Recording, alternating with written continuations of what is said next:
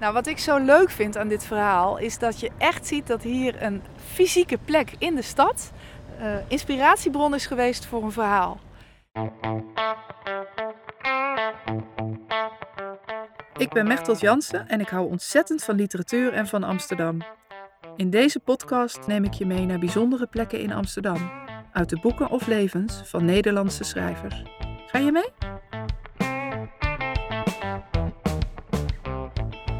Staan hier op de Keizersgracht, vlakbij de Reguliersgracht, ehm, voor een huis waarvan ik denk dat het een rol speelt in het verhaal Maanlicht van Hella S. Haase. En in het verhaal wordt het huisnummer niet genoemd. Maar er worden heel veel beschrijvingen gegeven en, uh, van het pand. En de Vijzelstraat wordt ook genoemd. En ook dat het een gracht is in Amsterdam. En zelfs welke tram de hoofdpersoon neemt om er te komen. En als je al die gegevens combineert, dan kom je uit op dit huis. Het, is, het kan niet anders dan dit huis zijn. En welk nummer is het? 708. Keizersgracht 708. En in het verhaal ziet de hoofdpersoon het huis voor het eerst um, als volgt. Een gevoel van verrukking steeg in mij op, zoals ik sinds mijn kindertijd niet gekend had. Een steile stoep van zes treden en een klein bordes voerden naar de voordeur. Het huis had drie verdiepingen, het souterrain en de ruimte onder de dakpannen niet meegeteld. Drie rijen van vier langwerpige ramen weerkaatsten het maanlicht aan de overkant van de gracht. Het huis stond stil, afwachtend. Het bekeek me belangstellend, maar passief. Met de sleutel in mijn hand beklom ik de stoep. Ik floot tussen mijn tanden een gefantaseerde melodie, die uitdrukking moest geven aan een overrompelende opgewektheid. Hoi. De hoofdpersoon uh, in het verhaal, de ik-persoon, die komt uh, op een uh, nacht vol maanlicht naar dit huis met zijn koffertje. Hij gaat hier een paar dagen logeren. Een kennis heeft hem het huis aangeboden om dat te doen. En hij vindt het fantastisch. Het is een prachtig mooi pand. Marmeren gangen, fantastische bibliotheek met handschriften uit de 17e eeuw. Een huishoudster die voor zijn natje en zijn droogje zorgt. En hij komt eigenlijk niet uit het huis meer. Hij blijft daar alleen maar zitten. Um, maar het lachen vergaat hem al snel midden in de nacht als hij ineens het geluid hoort van een hond die uh, boven aan het blaffen is, hoog in het huis. En het gekke is ook dat er helemaal bovenin een gevelsteen gemetseld is in de gang met KV Kanem erop. Pas op voor de hond. Ja, het verhaal blijkt een spookverhaal, waarin een spookhond. Um, waarin een spookhond het de ik heel moeilijk maakt. Na de confrontatie met de hond midden in de nacht kan de hoofdpersoon niet anders dan het huis ontvluchten. En hij komt er dan later achter dat hij niet een aantal nachten daar al heeft doorgebracht, maar nog maar één nacht. Dus daar is echt iets heel spookachtigs aan de hand. Hij eh, kan er niet langer blijven aan het einde van het verhaal. Hij gaat weg. Maar vervolgens loopt hij er toch nog één keer langs. Nog eenmaal liet ik mijn ogen glijden over die fascinerende gevel, langs bordes en hoge stoep. De zware donkere deur, de ramen, de gevellijst van pleisterwerk. Toen, met een schok, bleef ik staan. Op het hoogste punt van het dak, in grijze steen gebeeldhouwd, schraal, slank, gespierd, de spitse kop omhoog gestrekt als blafte hij naar de maan, zat een hazenwindhond. En inderdaad, als je hier op de brug gaat staan en je kijkt naar het dak, dan zit daar inderdaad een beeld van een hazenwindhond. Te gek. En waarom is dit verhaal uh, bijzonder voor jou? Nou, wat ik zo leuk vind aan dit verhaal is dat je echt ziet dat hier een fysieke plek in de stad uh, inspiratiebron is geweest voor een verhaal. En dat verhaal staat dan ook weer in de hele traditie van spookverhalen. Hè? Spookverhalen die zich afspelen rondom een geheimzinnig pand of een huis dat verbonden is op een bepaalde manier met de personages die daar zijn. Um, maar zo'n huis is vaak zelf ook een personage. Dus in dat fragment um, waar de hoofdpersoon het huis voor het eerst ziet, beschrijft hij ook hoe het huis op hem neerblikt. Dus een, een, een locatie in een stad wordt op die manier ja, echt een handelend personage. En uh, ik heb daar uh, nog een voorbeeld van. En het leuke is dat dat ook een literaire tekst is geschreven door een vrouw over een pand aan de Keizersgracht. En het is ook een spookverhaal. Gaan we nu heen? Gaan we meteen naartoe.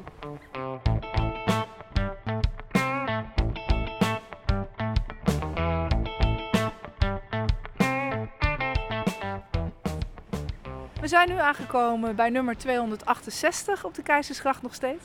En je ziet meteen als je die twee panden hier ziet, ehm, ze lijken heel goed te passen tussen de andere historische gevels. Maar het buurpand 270 heeft een gevelsteen waarop staat anno 2002.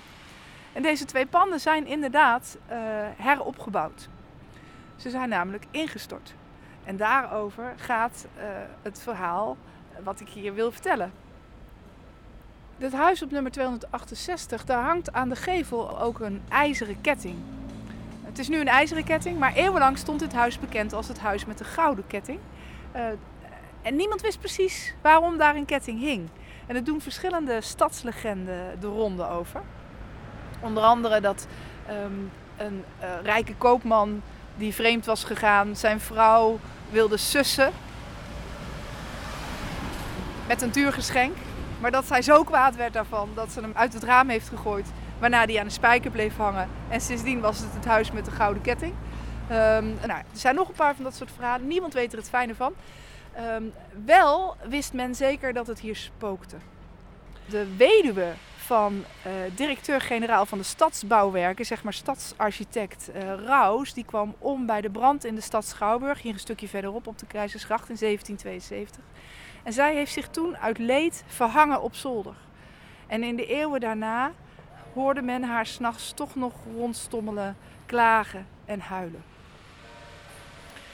Een ander verhaal was juist weer dat die gouden ketting geluk bracht. En toen er uh, in de tweede helft van de 20e eeuw um, krakers introkken, um, die op een gegeven moment alles wat van waarde was in dat pand sloopten, verkochten. Het lood van het dak en de, nou, noem maar op. Uh, dus ook de ketting. ja, toen was de ketting weg en werd het pand niet meer beschermd door het geluk van de ketting. En toen stortte het inderdaad in. En het sleepte zelfs het buurhuis uh, op nummer 270 met zich mee. Dus vandaar dat ze heropgebouwd moesten worden. Nou, al deze stof, die stadslegende, uh, het instorten, gebruikt Rinske Hille in haar boek Houtrot uh, als achtergrond voor haar verhaal over een familie die verbonden is met dit huis. En ze geeft er heel erg haar eigen draai aan. Ze vertelt niet het verhaal wat ik net heb verteld. Maar in haar versie woont hier al eeuwenlang een familie um, die in de diepe achtertuin voor elk overleden uh, lid van de familie een boom plant. Uh, en zo is er een klein woud ontstaan dat niemand verwacht. Maar ook in haar boek staat het huis op instorten. Er zijn diepe scheuren in de muren. Um, de buurman dringt erop aan dat daar iets aan moet gebeuren. De fundamenten zijn rot. Er is sprake van houtrot in, het, in de fundamenten. Um, en wat heel mooi is in dat verhaal, vind ik, is dat de familie en het pand zo verbonden zijn met elkaar. Dat de val van het huis en de val van de familie, het uiteenscheuren van de familiebanden, ook heel erg uh, verweven is. En uit welk jaar is het boek? Het is nog een vrij nieuw boek. Het komt uit 2017. Het heeft in 2018 meteen de ANV Debutantenprijs gewonnen. In het fragment horen we de hoofdpersoon spreken, Bram Wengsterman, een van de hoofdpersonen. Um, die uh, vertelt hoe het zit met dat pand. Keizersgracht 268. Mijn familie woont hier al zeven generaties. Dit huis zal hier nog wel even staan en wij? Wij zullen worden vergeten. Goddank. Een wonderlijke historie heeft deze plek. Hoe de eerste doden werden begraven en zij die later stierven werden uitgestrooid. Hoe de eiken zijn geplant, voor elke voorouder een boom. Het is met de eeuwen een klein bos geworden. Wie vermoedt zo'n immense tuin in het hart van de stad? Legendes doen de ronde. Kijk maar eens na. Het beroemdste spookhuis van Amsterdam, het huis met de gouden ketting. Honderd jaar stond het leeg, gestommel in de nacht. Demonen van mijn overgrootmoeder, zo werd beweerd. Ze verhing zich nadat mijn bedovergrootvader, Raus, directeur-generaal, verbrandde in de schouwburg. Hoe dan ook, geen mens wilde hier meer wonen. Een lang verhaal, het voert te ver om erover uit te wijden. Mijn overgrootvader kocht het terug van de gemeente voor duizend gulden. Te nuchter voor die flauwekul. Hier dus weer een voorbeeld van een huis in de stad dat een schrijver inspireert om daar een verhaal te vertellen. En weer een huis als personage. En weer een huis als personage. Zeker, ja. Mooi.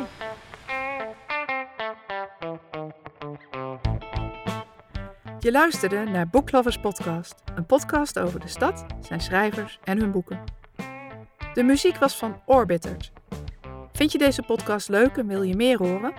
Abonneer je dan via je favoriete podcast-app en laat een review achter, zodat andere liefhebbers hem beter kunnen vinden. Vond je dit leuk en wil je het met eigen ogen zien? Wandel dan een keer met me mee. Kijk op www.boekloverstours.nl voor het programma. Ik ben Mechtelt Jansen en ik maak deze podcast samen met Helen Jochems en Marielle van Tilburg. In de volgende aflevering zijn we in de Jordaan en gaan we op zoek naar het Rood Paleis van Bordewijk.